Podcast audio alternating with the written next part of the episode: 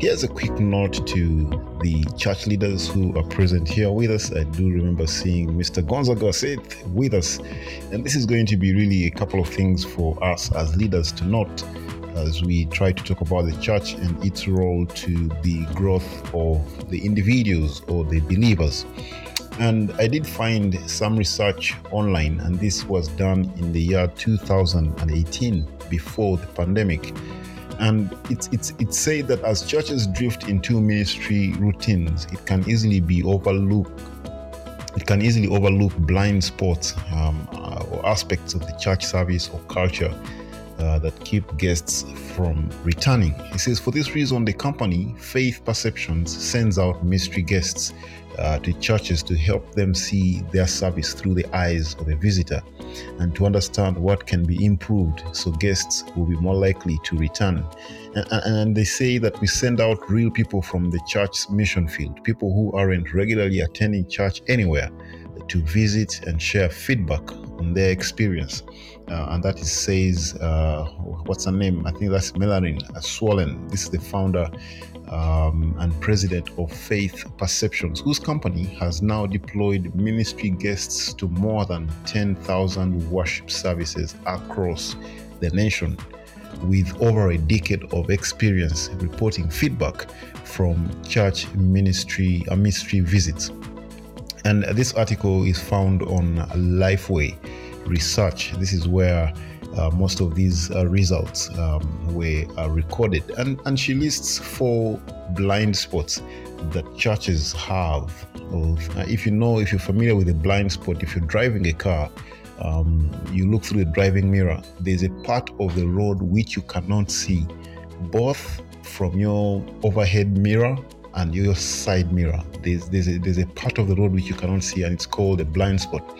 And if you've seen several uh, driving uh, mirrors, they have a, another tiny round uh, mirror within the driving mirror, and that small round mirror is used usually to try and remove that blind spot. It's a very, very, very dangerous place uh, to have boda bodas. That's why boda bodas usually perish uh, because they are small and sometimes they don't fit into or they're, they're usually fitted into that blind spot. And so you overtake and you don't see the motorcycle. That's the blind spot. But a blind spot at this point that we're referring to are areas that we ministry leaders sometimes overlook um, even as we try to carry out ministry in church. And the first blind spot that is mentioned uh, by this lady um, and this, I said, is found on Lifeway uh, research.com is where you will find this article uh, called the four biggest blind spots of churches. Blind spot number one is that friendliness is not enough. And, and, and she says that uh, churches who think they are the friendliest church in town are often surprised to discover otherwise from ministry mystery guests feedback uh, and, and she says that some churches may have an extremely close knit bond between long standing members, but the friendliness does not always translate into reaching out to guests. And now we're talking about guests. And he says, and even when guests do experience friendliness, that alone isn't enough to drive them back the next week. And says, we hear guests say, the church was really friendly but that wasn't enough of a reason for me to want to come back. There are a lot, or I mean, says there are a lot of friendly and yet dying churches out there.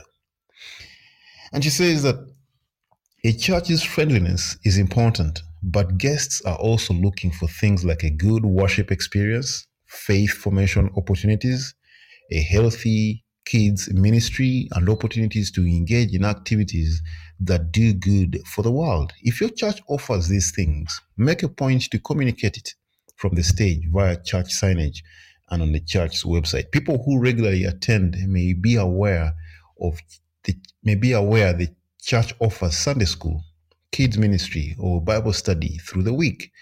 But a real blind spot for churches is to assume that guests know about these things when it may not be listed on the church website or anywhere else. And the takeaway here for us is don't derive false security from overused superlatives like we are the friendliest church in town. Use all the tools at your disposal, physical and digital, to communicate a holistic vision of what your church offers to the guests. And that is really to the guests. But let me take a pause here, ladies and gentlemen, for those of you who are faithful churchgoers, taking a pause here to try and not so much uh, play the devil's advocate, but let, us flip to the other side, honestly, and ask the question Are we over, and, and I honestly could not find the right word to use, are we over assuming? I don't know if that's the right word to use. I've seen teacher Phoebe here. Maybe give me the English word. Are we over, um, not not estimating, but are we requiring so much from the church?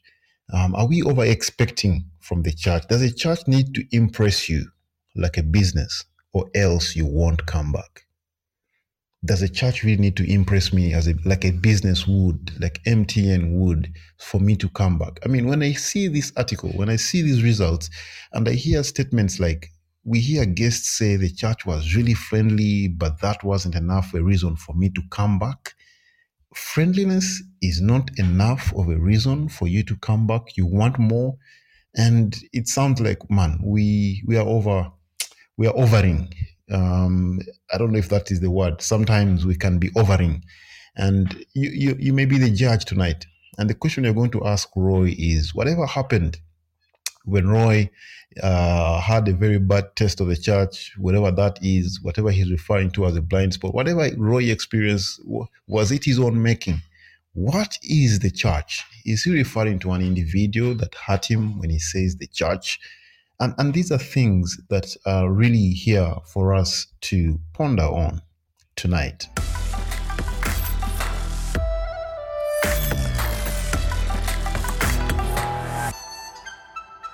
And ladies and gentlemen, our discussion tonight will hopefully push us back to a realization that our faith is both personal and uh, but also we leave it out amidst other brethren. It is called the body of Christ. It is called the body of Christ. And, and, and the hand in this example cannot live by itself. So we cannot live by ourselves. And this website, uh, Lifeway Research, uh, lists another blind spot. I'm not going to go through the four of them. I'm only going to mention two of them. Please go out and check out the rest of the article if you would like to just increase your understanding on how these things work. Second blind spot here that was mentioned, it says we follow up, right? And at this point in time, they are really, really, really coming on to churches that do not follow up. And this really got me. In fact, as a church, we are going to have to change a couple of things when it comes to this. It might be true uh, to some of us who are listening in tonight. And it is said that, and I quote, first impressions are really important. And I quoted this for us in the poster that I sent out. But what I see churches fail to do is they fail to focus on what happens after the service. And uh, this is called farewell ministry. What happens after the service? and during follow up. Faith Perceptions, the company that is doing this research, did a year long study on what happened after guests voluntarily left their contact information with the churches. The result proved to be sobering. It is said that out of the guests we surveyed who left their contact information, only 24% received follow up, she says. In other words, these churches squandered three out of every four of the visitor leads they worked so hard to collect. So out of 100 people who visited these churches, only only 24 were followed up and these are the ones who actually left their contacts behind and the simple solution for us who are listening in tonight is to overcome this blind spot um, related to follow up is to actually, just like Nike says, just do it, just do it, follow up, follow up, follow up, and not to just be really heavy on the churches right now. Let me just ask and, and, and just encourage each one of us who is here not to expect to be followed up, but at the end of this podcast, reach out to a friend. Just find out how they are doing. Find out how they are doing. And the reason for us doing that is just to ask the question, how may I pray for you? How may I pray for you? But let's think about it. if the follow up ministry fails to follow up, what happens to the churches that do not have this department? What happens to churches that don't have this department? And the lesson for us tonight is don't expect to be followed up. And uh, using my own words here is the, that's chejo. And uh, the other word is kajanja. What, what's the English word for kajanja? Those of you who understand Luganda, I failed to find that word. But let's get up and go to church. Let's get up and go and serve another. Do not expect to be served. Be the servant. Be the servant. And, and I believe that this will really, really bring focus on this whole issue. I think sometimes, not always, we focus in the wrong direction. But I believe that, yes, there you go. Thank you so much, Grace Natalie. It's called familiarity. Don't, don't overknow. Uh, don't overknow God. I mean, He died for you, He died for the church.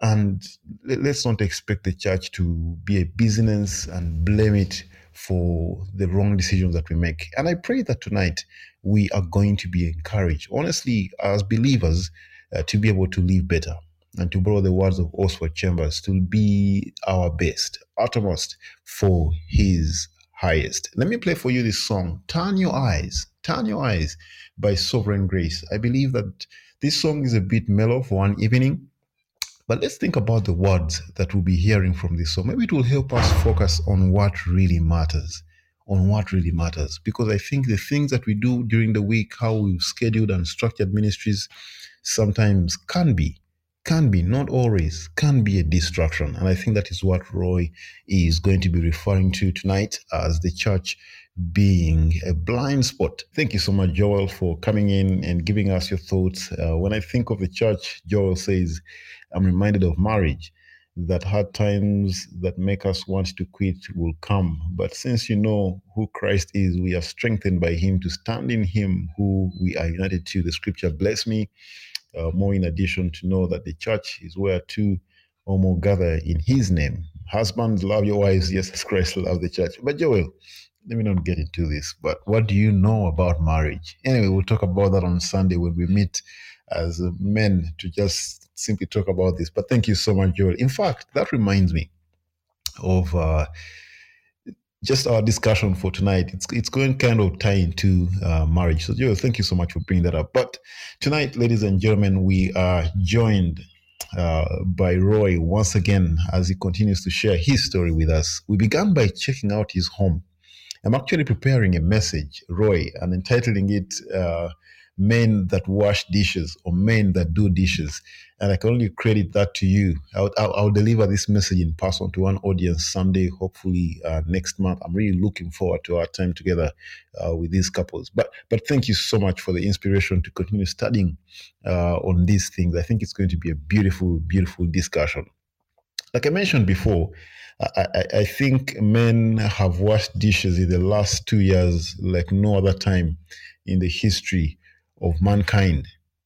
And hey, man, Umakaliwa, we we did we did decide we did discuss that that particular statement on Monday, and then on Wednesday we looked at work and its challenges, especially in COVID times, and and today we are going to focus on the role of the church. Now, the church has taken a beating, man, in the last two years, and. Uh, I think each one of us are still wondering, especially those of you in Uganda right now who are not sure when the church is going to open. I think the Kenyans have already opened. Rwanda has opened at a rate of, I think it's 30% uh, occupants. But still, uh, the church has taken a beating.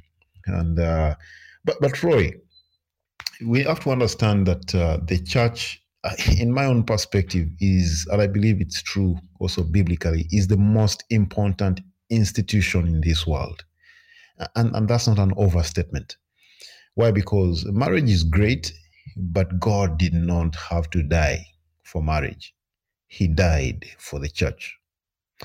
So, Roy, what, what do you mean when you say church can be a blind spot? What do you mean with that?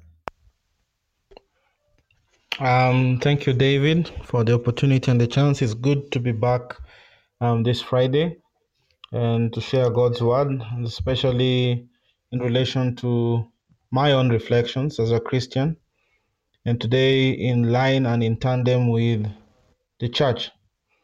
Now, to answer your question, how can the church be a blind spot. Um, how can possibly this church that has been so beaten down, so affected, especially the last two years, by the effects of COVID, be a blind spot? And um, David, when you when I joined in the podcast, you were discussing something very beautiful, and I will borrow part of it and just to elaborate my point and say that sometimes the church is a blind spot, especially for the Christians because Christians can, in, in, in instances, adore and almost make the church almost like an idol. And I am using this word very sparingly and very carefully, um, not to seem blasphemous, but um, to just say that sometimes Christians hide behind the church and I'm not talking about just the church in form of believers, but even in church in form of buildings. How many times have we as individuals been so keen to go to church the building but fail to see church the fellowship? On Monday, like here in Word of Life, you'll find you'll be asked, Hey, did you happen to attend your local church this weekend? And what is it that you learned from your local church? And going to church is almost has almost become ritualistic, um, just so that we can be seen to have entered a building uh, that is called the church. But when you look at my Christian life, when you look at my uh, my fellowships, when you look at what it is that actually does make me a Christian, and you remove the word church, then there is nothing that can actually show my Christianity. Um, as I will be sharing today, you will see that sometimes there are Christians who have taken the church as a label, something to add to their fashion that I actually go to church every Sunday. And um, I remember as I finished, one Peter Odanga usually encouraged us while I was still a company. He reminded us that don't go to hell through the church. Don't allow yourself to go to hell through the church. Don't be so deceived to think that belonging to a building or practicing certain ordinances make you a Christian.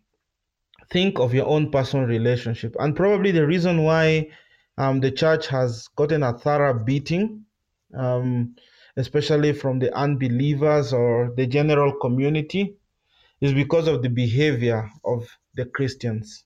We are the ones who have painted the church in a bad light. And this is just part of the discussion that I was hoping and I'm praying that I'll be able to share with us all, even as we reflect on the church and see its role um, in our own Christian walk. David. Thank you. Thank you so much, uh, Roy.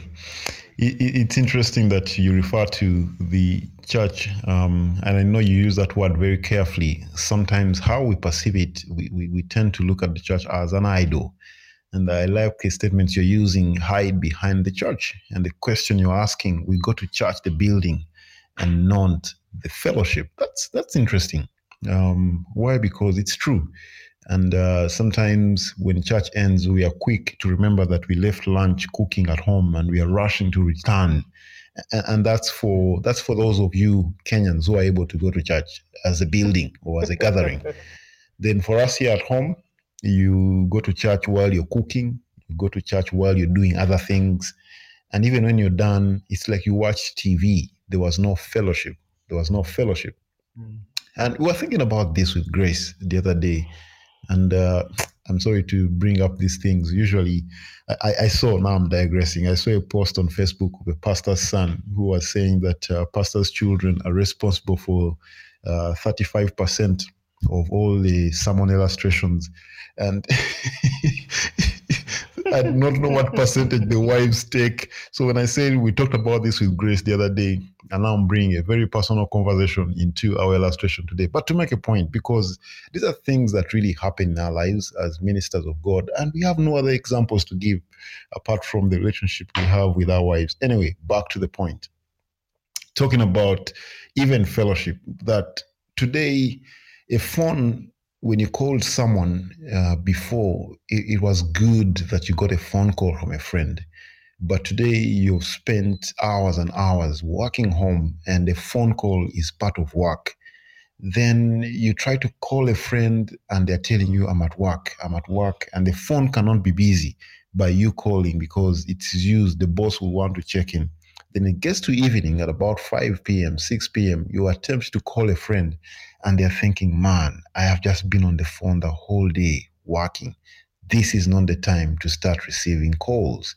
Going back to our illustration or the reality for some of us who are attending church online, it's it's a program that is taking place. You're not really having fellowship. Church ends and you want to have fellowship, but you still can't because even that space has already been taken away by the routine practice of what has been happening through the day. And fellowship is still difficult. And but again, thank you, thank you so much, Roy. I'm I'm really really looking forward to hearing the rest of your story and uh, how this has been for you, and and what we can learn as believers. So allow me to pray for you. Allow me to pray for you as we get into God's word this evening. Father in heaven, we want to acknowledge and remember what your Son did for us on the cross in dying and shedding His blood, that we uh, may have fellowship with you. And I pray and commit any one of us here among us who are listening that if any one of us here is not a part of your body, they, they, they, they've not believed you as Lord and Savior, that tonight the gospel will be clear, that at the end of this show, that those who do not know you may turn to you and say, Lord, forgive me of my sin and make me your child, that I may be a part of this family, that I may be, that our, our joy may be complete together, knowing that we all belong to you as the body allow us to grow yeah, because the body is organic. It grows, it matures. Allow us to grow in our knowledge of you tonight as we listen and learn from each other. This we pray in Jesus' name. Amen. Roy, you're welcome. Amen. Thank you, David. Um, the reason why I chose this title or why I, I specifically chose the term reflections of a Christian is because sometimes I get a chance to sit. And once in a while, when the noise of life and the daily occurrences of what makes our day are silent, I get to think and I get to ask myself questions. Who am I? If I'm a Christian, what does that mean? And on Monday, I began the journey by just opening up the door to my home and just sharing with people and just telling them how as a Christian, sometimes I'm affected right here in the home. How my Christian um, life is affected in how I relate with my wife and my daughter. And on Wednesday, I had a chance of also sharing this same experience at work. How has my Christian life been at work? Um, what sort of a Christian have I been? And I try to borrow in some knowledge and some understanding on how or what sort of a worker I should be and even with the little leadership that God has given me, how ought, how do I ought to behave as a Christian, and especially one who considers himself a believer.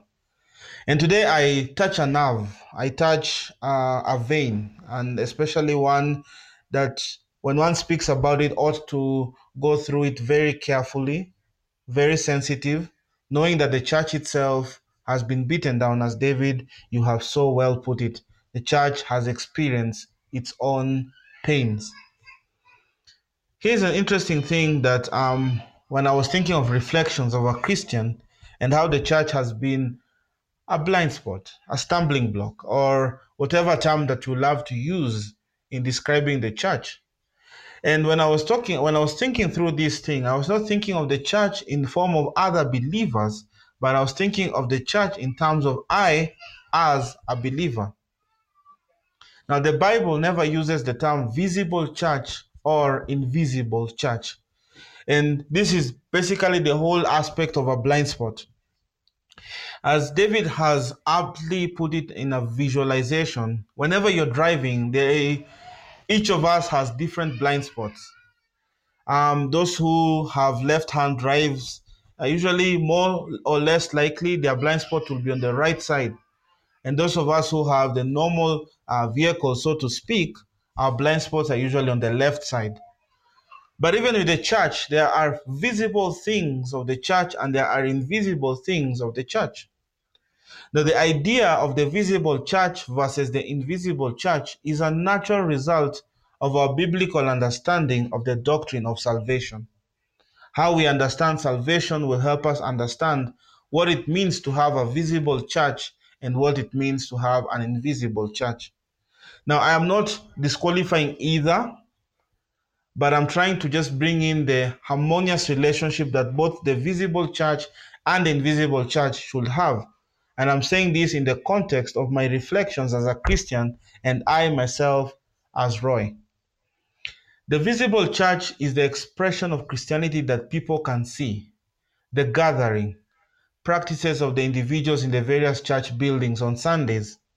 Most of us who go to the more mainstream churches, especially here in Kenya, the Anglican, the PCA, the AIC, the more um, historical, so to speak, churches, there are some ordinances that we usually go through when we go there. Probably you enter the church building, there'll be the opening prayer, there'll be the first reading, there'll be hymns, there'll be maybe a choir presentation. Then maybe the speaker will be invited, he'll break the word, then there'll be a benediction, a doxology, whatever it is that you call it. And at the end of the day, the, in, the individuals that have attended the service get to go home. But the invisible church is the church which only God can see. It is our heart. It is our essence. It is what defines us as born again believers, both past, present, and even the future church. One thing that is important to note is that not everyone who attends church or performs religious deeds is saved. The visible church includes unbelievers. How many of us have interacted with people who claim to know of God, but they do not have a relationship with them? And when you ask them how do they know that they have a relationship with God, they relate it to the material things that they do. I give to charity.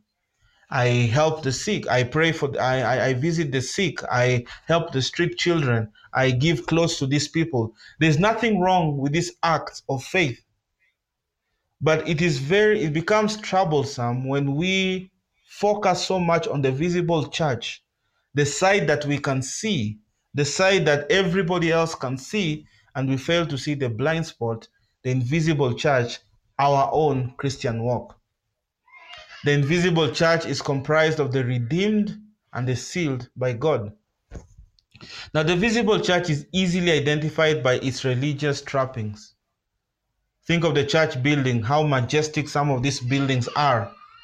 We have heard of churches where funds are raised so that they can be able to build these magnificent ideas or um, structures that they are thinking will be best will best represent their church. Once again, I'm careful to say that there is nothing wrong with churches raising funds to create these good buildings. But it shouldn't end there. The visible church is, shouldn't just be identified by its church buildings or the ministers or the clergy. Hey, our pastor, our bishop, our reverend, our calendars. We have youth rally in April. We have a workshop in August. We have this the ordinances, the ceremonies, marriage, funeral, all these things, the denominations, all these are the visible church. When someone says, I go to such and such church, he's actually referring to the visible church. Now, when someone drives by a lake and sees some people being baptized, they are looking at part of the visible church. These are things that can easily be seen. Now, to identify with the visible church is to accept the label of Christian, but without a spiritual transformation initiated by the Spirit of God, that label remains as such, a Christian. Kenya, um, I don't know about Uganda so much, but Kenya um, prides itself in saying that we are an 80% country that they are Christians, or we are 80% Christians. That is what we have prided ourselves as, as Kenyans in describing ourselves. But looking at the morality of the Kenyans, corruption, looking at how we interact, the permissiveness that we've allowed ourselves to be part of, our Christian nature only becomes a label. Think of us who love to wear clothes that have certain labels Under Armour, Reebok, Nike. Think of all these things. We, we, we, we love our shoes to be defined by a certain label. We love our clothes. Hey, where is that suit for? It's an Armani Giorgio or whatever suits that we fancy wearing. We love people recognizing the label that we are dressed in. And that sometimes is how we find ourselves as Christians, loving to be defined as Christians, but not living a life that is a Christian. Now, I'm not saying this in condemnation to other Christians or other people who are out there. I'm saying this in reflection to myself because there are times that actually I have dissociated my my spirituality from my Christianity. I have loved to be known as a Christian, but I have not practiced to be a believer. How many of us can relate? Maybe I might be the only one, but how many of us can be, relate to um, being stopped by a cop on the road and uh, for whatever reason? Whenever a cop stops me on the road, I usually start thinking um, with the vehicle that I am in, what possibly, uh, what wrong thing could be there with this vehicle? And I remember a friend of mine used to say that whenever he sees a cop on the road, he usually has easy change. 50 shillings notes are always on his dashboard so that whenever they stop him, he just gives them the 50 shillings and it is over. Yet he defines himself as a Christian. Leave alone the roadside corruption that we see every. I'm saying, um, you have heard of the pastor who is standing on the pulpit and is sharing about love, but at home there is no love. His family cannot testify of his, cannot affirm his testimony on the pulpit.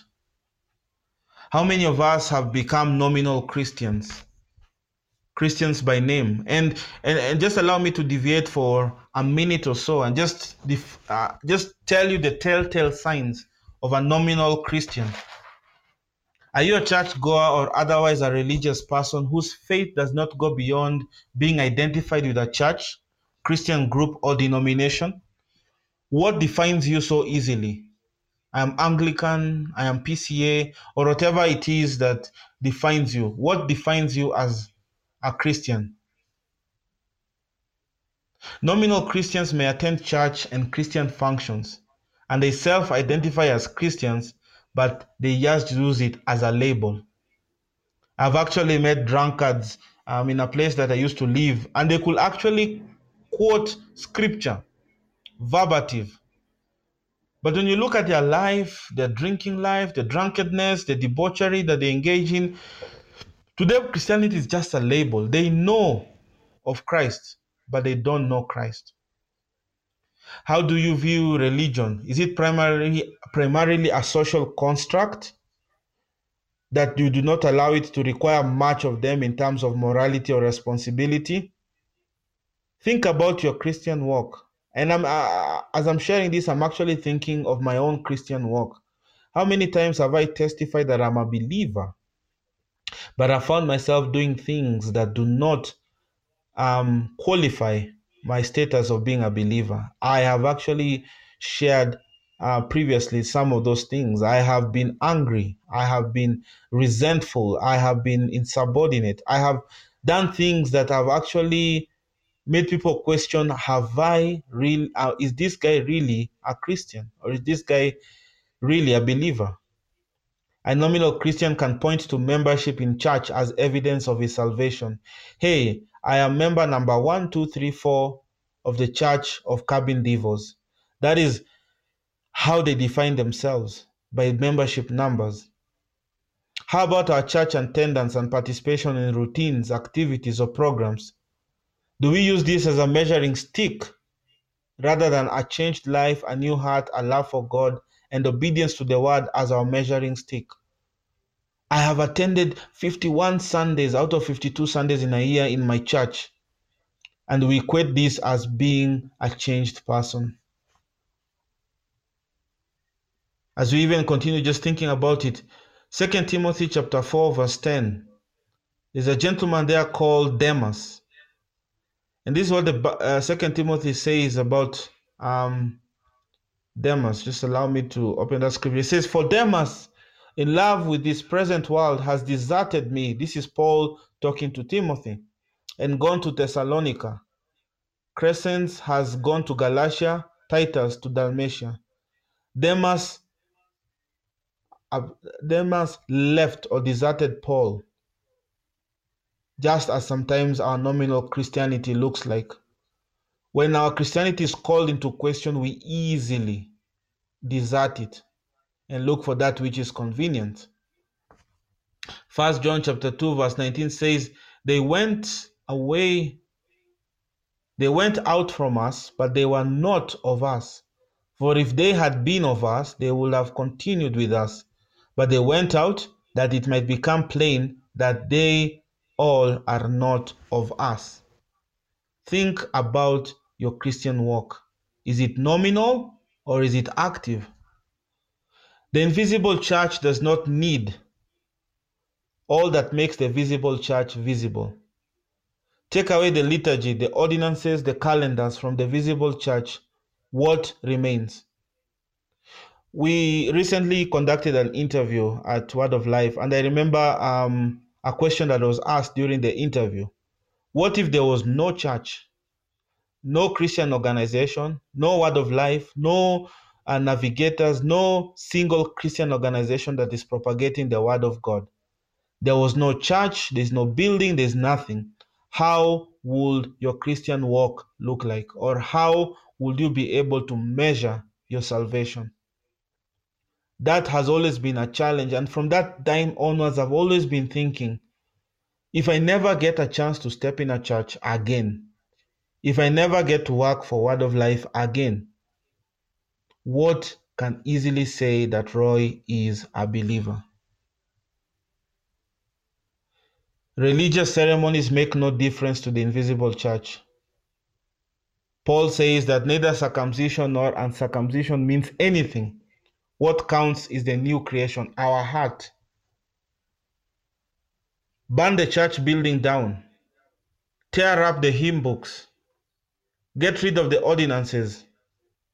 Ask, where are the believers?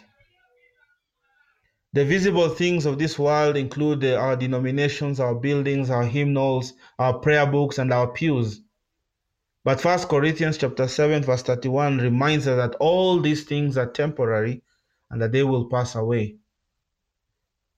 But what does Luke chapter 12 verse 33 tell us? when you go to that scripture, for those who might have their Bibles close by, when you look at Luke chapter 12, verse 33, it actually says that sell your possessions, give to the needy, provide yourselves with money bags that do not grow old, with a treasure in the heavens that does not fail, where no thief approaches and no moth destroys it. The one thing that we ought to hold on to dearly is our Christian walk, our believer status, not our church status. Do not go to church to go to hell using the church. Don't use the church as a vessel to eternal perishing. And lastly, the one thing that makes the church or makes us as the church have blind spots is that all of us should make God visible to the world in which we live by how we live. For it is God who works in us to will and to act in order to fulfill his good purpose. Philippians chapter 2 verse 13. It is God who actually uses us as vessels to actually show the world his presence, his magnificence, his authority. Let us stop hiding behind churches. And as I'm sharing this, I'm telling myself, Roy, the last two years, as has been my sharing during this week, I have actually gotten a chance to deeply think about my Christian walk and ask myself, have I been hiding behind the church? What has been my motivation to wake up every Sunday? Is it to go to church so that I am ticked in the roll call or the register? Or do I go to church so that I may be enriched, equipped to show a more alive kind of a Christ. And as I finish, I just want to leave us with a question to ponder on as you're walking through this Christian walk because it is not easy, it is difficult. Being a believer has its challenges, especially in a world that is already geared or poised to oppose you. As you are living your life as a believer in this world that is already biased against you, what are your blind spots? Could it be a character flaw? You're a believer, but you're struggling with anger use the word as a mirror and reflect on that anger so that you may see it as a blind spot. Is your blind spot sexual immorality? Ask and seek the word to find solutions to that blind spot of sexual immorality. What if it is pride? What if it is selfishness? What is your blind spot? Ask yourself that question and put that into prayer and ask God, hey, God, I, as a Christian, have this blind spot. Maybe you might be spiritual and your blind spot is the church. You have been hiding behind registrations and membership numbers and hymns and ordinances. But if all that was stripped away and torn down, then your believer status will cease to exist. What, dear listener, is your blind spot? For me, I am struggling with them and I'm consistently putting them in prayer that God may remind me that, Roy, I am not perfect, I have my blind spots, and God may guide me out of these blind spots to the glory and honor of His name. Thank you so much for listening to me this evening. Thank you so much, Roy. Two things that have been the skeleton of our discussion today is the visible church, which Roy has referred to as our behavior, the things that people uh, can see, and then the invisible church, what only God can see. And I know he did touch on a couple of very, very sensitive matters when it comes to things like ordinances. And, and, and, and these have been challenged. I was actually having a discussion with a very good friend today as we were enjoying breakfast, and we could not figure out how the church should be able to handle things like the Lord's Supper, especially during a lockdown. How, what do you do? How do you do it? Do you instruct families and fathers uh, to carry out these things? Because Christ says, do this as often as you can in remembrance of me. And there we have the church really, really challenged by these uh, unprecedented times, like uh, the rest of the world puts it. And, and, and it comes down now to us as believers and our character and what we do. And I know we've gone um, around talking about this in different terms, maybe terms that can be easily remembered by using words like blind spots. And I've been trying to think about this, Roy, and how God terms these things in the scriptures. And, and we realize one thing. One thing is very, very clear that one, Christ addressed these matters as well. And uh, he, he, he called them hypocrites. He said in Matthew chapter 23, in verse 29, he asked the question, he says, he says the words, Woe to you, scribes and Pharisees, hypocrites! For you build the tombs of the prophets and decorate the monuments of the righteous, saying, If we had lived in the days of our fathers, we could not have taken part with them in shedding the blood of the prophets. And he, he simply saying, You guys are, are, are showing yourselves to be okay. But of course, he's talking about the fact that these same guys are going to kill him. And he says that that that is the opposite of what you guys are professing to believe and that was not popular. It was, we could consider it rude when he addressed the religious leaders of those days. And so I understand that uh, when we talk about our practices as believers, especially to some of us who are faithful church attendants, and, and someone is questioning your motive at this point, that may not sound very popular. It's not very encouraging, especially if it is rebuking. It is not. And I understand that. And then you must be feeling worse if even church attendance has been difficult for you, either because you don't have data, you don't have the means to do it. and and we understand that we understand that. And that's why we're trying to have this discussion and say what is the invisible church? What is the visible church? And these two work hand in hand. Of course what's on the inside will overflow. It will overflow towards that which we see. But i want once again to thank mr roy for spending such beautiful evening with us and i know he has disappeared on us roy can you hear me if you can hear me let me know i'm not seeing you on the list I'm here. Uh, you're here. How come? There's something very wrong then on my dashboard. Like I don't seem to be able to see. But Roy, allow me to just pose a couple of questions as we come to the end of our show. Um, Mhm. the things you've talked about today um, can be, and in so many ways, um, very difficult to deal with. Someone may look, and, and I'm talking about church leaders who are present here with us.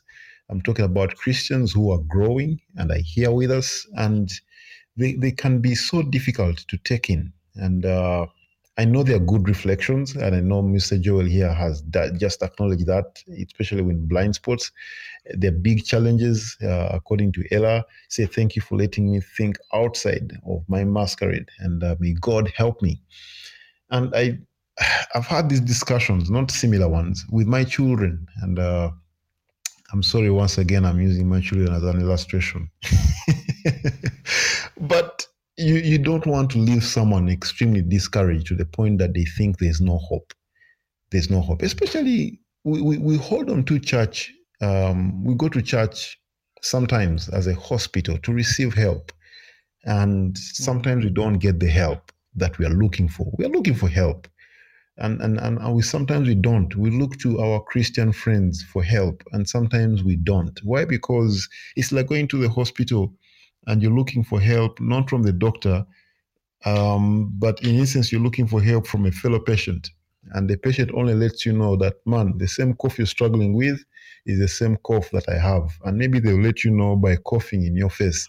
And then you're so mad that they coughed in your face that you forget that uh, they too were sick. But to a Christian who might be extremely discouraged at this point by what they see, at least by the visible church of other people's churches, what, what kind of advice would you give them to know? Or there could be that sick uh, patient that coughed in the face of the other who was trying to seek for help, but one who may be extremely discouraged right now, and they're saying, Man, Roy, stuff has failed. It has failed. I, I do not know where do I start right now. My church life, at least, the visible and the invisible has failed. What God sees, even me, I'm disgusted by what God is seeing. But they've also received evidence that what the other believers are seeing, they don't like. And they look at their own image in the mirror and they're saying, even me, I don't like what I see right now. And you don't have to tell me that I'm a sinner. It is true, my life has failed. How do I start? Church is closed, okay? Not necessarily the building, but man, there's no help. Online just does not do it. I know we are trying so hard, even with cabin devils, to have some sort of God's word before we go to bed, but it is difficult. I like to see your faces, but I'm seeing icons. I'm seeing a Joel who is smiling. I'm not sure if he's still smiling, but I'm only seeing a picture. Mm-hmm. I'm only seeing a what. It is good. It is not good enough, but it is good. How do I start to recover, Mr. Roy? Um, David, that is a loaded and a heavy question, um, especially to those who might be facing discouragement of one kind or another, either through their invisible church, that is their walk, spiritual walk, or by the church itself, the visible church. Maybe the visible church has desert, deserted them at their most um, needy hour, or their hour of need, rather. My encouragement will be hold on, um, trust God, and keep that conversation going on with God. Um, let me just use two examples, two quick examples. Um, there are instances where I have fallen ill. And um, in falling ill, I have quickly gone to the local pharmacy and tried to prescribe myself what I think will be the remedy to my illness. It could be a flu or, a, or just a simple cough or an allergic reaction. And because of past experiences, I will tell the probably the pharmacist I need this specific cough syrup or this um, anti-allergen so that because I think that it is what is going to give me relief. Um, there was a time that my wife challenged me and told me, um, Roy, this self this self prescription process needs to end. Um, when something persists, seek medical advice. And when I go to the hospital, shock on me. Uh, when the doctor asks me, Have you taken any medicine? And I tell him about all these um, prescriptions that I have given myself. And I think that, uh, hey, here I am, bright enough, never have gone to medical school, but I know the impacts of this medicine. And the doctor prescribes for me something very simple. Something that if I had gone to him previously, I would have spent less um, in buying some of this medicine and I would have gotten relief faster. Sometimes that's how our Christian walk is. We find ourselves in very tough positions, probably discouraged by life, uh, discouraged by our sinful life, uh, things that we're struggling with, and we quickly look for prescriptions. Uh, we try to self prescribe ourselves. The one thing that I've consistently been told and encouraged is the best prescription for a sinful life is prayer. And when I'm talking prayer, I'm talking about a candid conversation with God. Hey, God, here I am, heartbroken by the church, disgusted by my sin. I am struggling with this. Lord, give me calmness, direct my thoughts, come into my life. Walk with me through this struggle and allow me to experience freedom that only can be given by you. And that is my encouragement to them a genuine conversation with God where you do not hide what it is that you're struggling with, where you do not hide your pain, Mm. the things that you're struggling with, and eventually just putting them at the right person's hands, and He will give you the right prescription. Mm. Amen. Thank you. Thank you so much, uh, Roy. I really appreciate uh, some of the insights you're giving there. And ladies and gentlemen, this is really the purpose of uh, Cabin Devils. Uh, I'm sorry to uh, give us a quick kalango, but I've been thinking about this recently. Um, when all other systems fail, when we cannot go to church, when we cannot reach out to friends, honestly, all we are left with is our relationship with God. It's not the only a realm in which we live, but that's really the foundation that brings every other thing that we get to see the visible church, our behavior, and how we live out before God. And when I was thinking about and asking the question to Roy, I honestly didn't have a quick answer. And like I usually do, I go online because it's a very quick search engine that can help you see what has been published out there. And uh, just now, I landed on a very beautiful reference uh, site here that has 25 encouraging Bible verses about strength. That's a moment when you're weak. And let me read this for you, and you're going to notice something that is that is like a thread that is running through all of them. And I'll start with Romans 15:5. May the God who gives endurance and encouragement give you the same attitude of mind toward each other that Christ Jesus had then the fastest, I mean, uh, Thessalonians uh, chapter 5, verse 11. Therefore, encourage one another and build each other up, just as in fact you are doing. John 16, 33. I have told you these things so that in me you may have peace. In this world you will have trouble, but take heart, I have overcome the world. Psalm 12, uh, 121, 1 and 2. I lift up my eyes to the mountains. Where does my help come from? My help comes from the Lord, the maker of heaven and earth. Nehemiah 8:10. Do not grieve, for the joy of the Lord is your strength. Isaiah 41:10. So do not fear, for I am with you. Do not be dismayed, for I am your God. I will strengthen you and help you. I will uphold you with my righteous right hand. I'm only at verse 7, the seventh verse, sorry. There's 25 of them. And one thing that is clear here, it's only God can do what we cannot do. And those moments where we are really down at the bottom, like it is said, The good thing about hitting rock bottom is that the only place to look is up. And I want to encourage you every day to remain in God's word. Look up, look up. And eventually, God will bring other men and women alongside us, friends who will come and check on us. Don't resent them, especially when they begin to show you the dirt that is in your life. Don't show them back the dirt in their life. First of all, acknowledge that they are trying to point out. Very few people can point out certain things in our lives. Very few. Very few can be genuine enough. And so eventually, God will bring friends around us. God will bring church members around us. God will bring men and women who will encourage us in our work. But just when you've hit rock bottom, remember God and eventually everything else will fall in place. So thank you so much, uh, Roy. I almost called you Dr. Roy, but thank you so much, Roy, uh, for spending time with us. I'm looking forward for a time in the future when we can be back here on Cabin Devils. Do you have any final thoughts as we come to the end of our show? One or two words as we uh, come to the end of our show, then I'll I'll close officially. Roy.